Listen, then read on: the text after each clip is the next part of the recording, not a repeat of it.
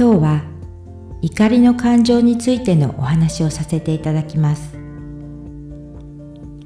ポッドキャストでは再生回数が把握できるのですが以前配信させていただいたイライラの解消法が意外にもトップでしたのでスピリチュアル的にどのようにすればイライラを回避できるのかまたその要因から身を守る方法についても詳しくお話をさせていただきます。皆さんがそうだと思いますがイライラしたいと思ってその感情になっているわけではなく対象があるからそうなってしまう。だから周りが悪いと思いがちですが実は怒りの原因は自分自身が怒るという感情の選択をしているんですね。例えば子供が片付けを全くしない場合に怒ってそのことを解決しようとする人と子供には期待せず怒らずにどうすれば片付けを進んでやってくれるのだろうかと考えたり自分のしつけの仕方を見直したりする人がいます。このような場面は職場でも同じです。例えばミスばかりする部下にイライラし大声を出し怒鳴ってしまう人。イライラなんて全くせずいつどんな状況でも部下のミスを把握し感情を汲み取りフォローする人。愛の無知のように筋道を通して叱ったり怒りの感情とともに言葉で伝えることが必要な場面もありますがイライラした感情のまま怒って従わせても子供や部下は受け身の姿勢のため良い状態とは言えないのはお分かりかと思います。イライラするという感情は自分で選んでいるんだということに気づくと不思議とスムーズにコントロールしていくことができるようになっていきます。怒りの感情の裏には不安や恐れ悲しみや嫉妬孤独自信のなさ焦りなどのすべては自分の心から生まれるマイナスな感情。このマイナス感情が適切に処理されない結果に怒りとなります。まずは心の癒しヒーリングがとても効果的です。特効薬というと感情のコントロールなんです。マイナスの感情を溜め込んでしまい怒りが爆発してしまう前に毎日ヒーリングをし心の浄化を続けていくと感情のコントロールが容易にできるようになります。またアドレナリンが大量に放出される怒った時の6秒間をぐっと我慢するか別のことをパッと考える癖をつけてみてください。イラッときたら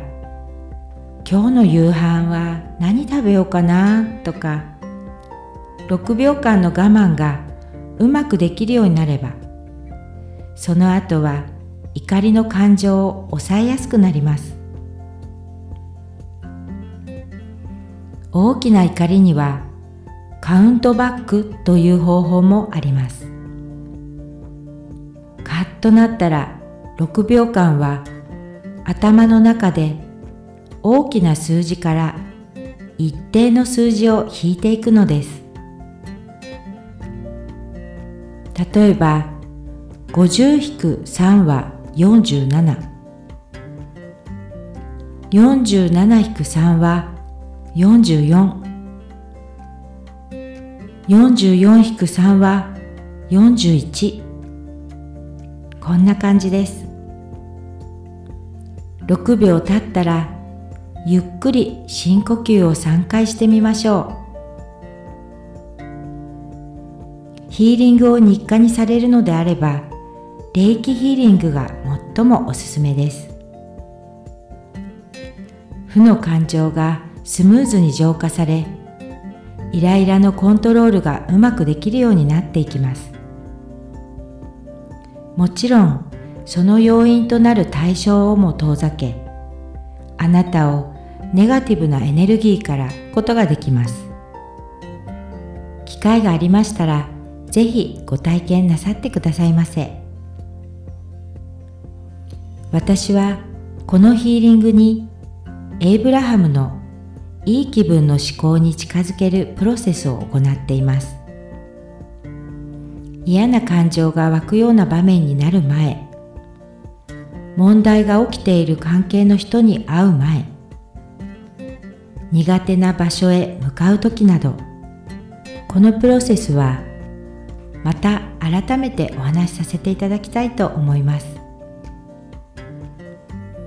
それでは今日はこの辺で。最後にいつもお伝えしているあなたへ送る高波動メッセージ。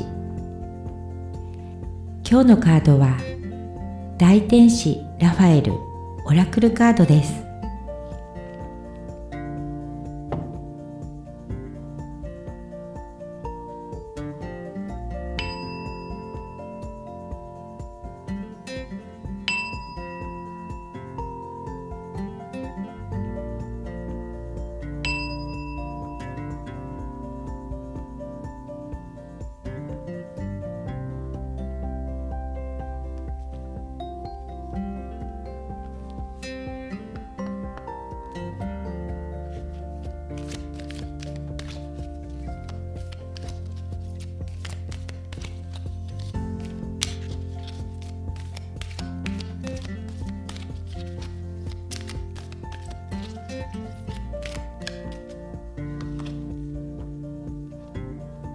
信念を貫きましょう。途方もない奇跡を期待するように告げられています。絶えず神に不安を預け行動を導く内なるガイダンスに耳を澄ませてください。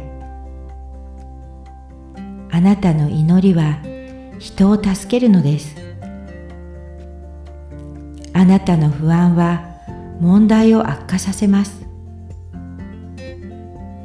健康のためにストレス発散法を考えましょう。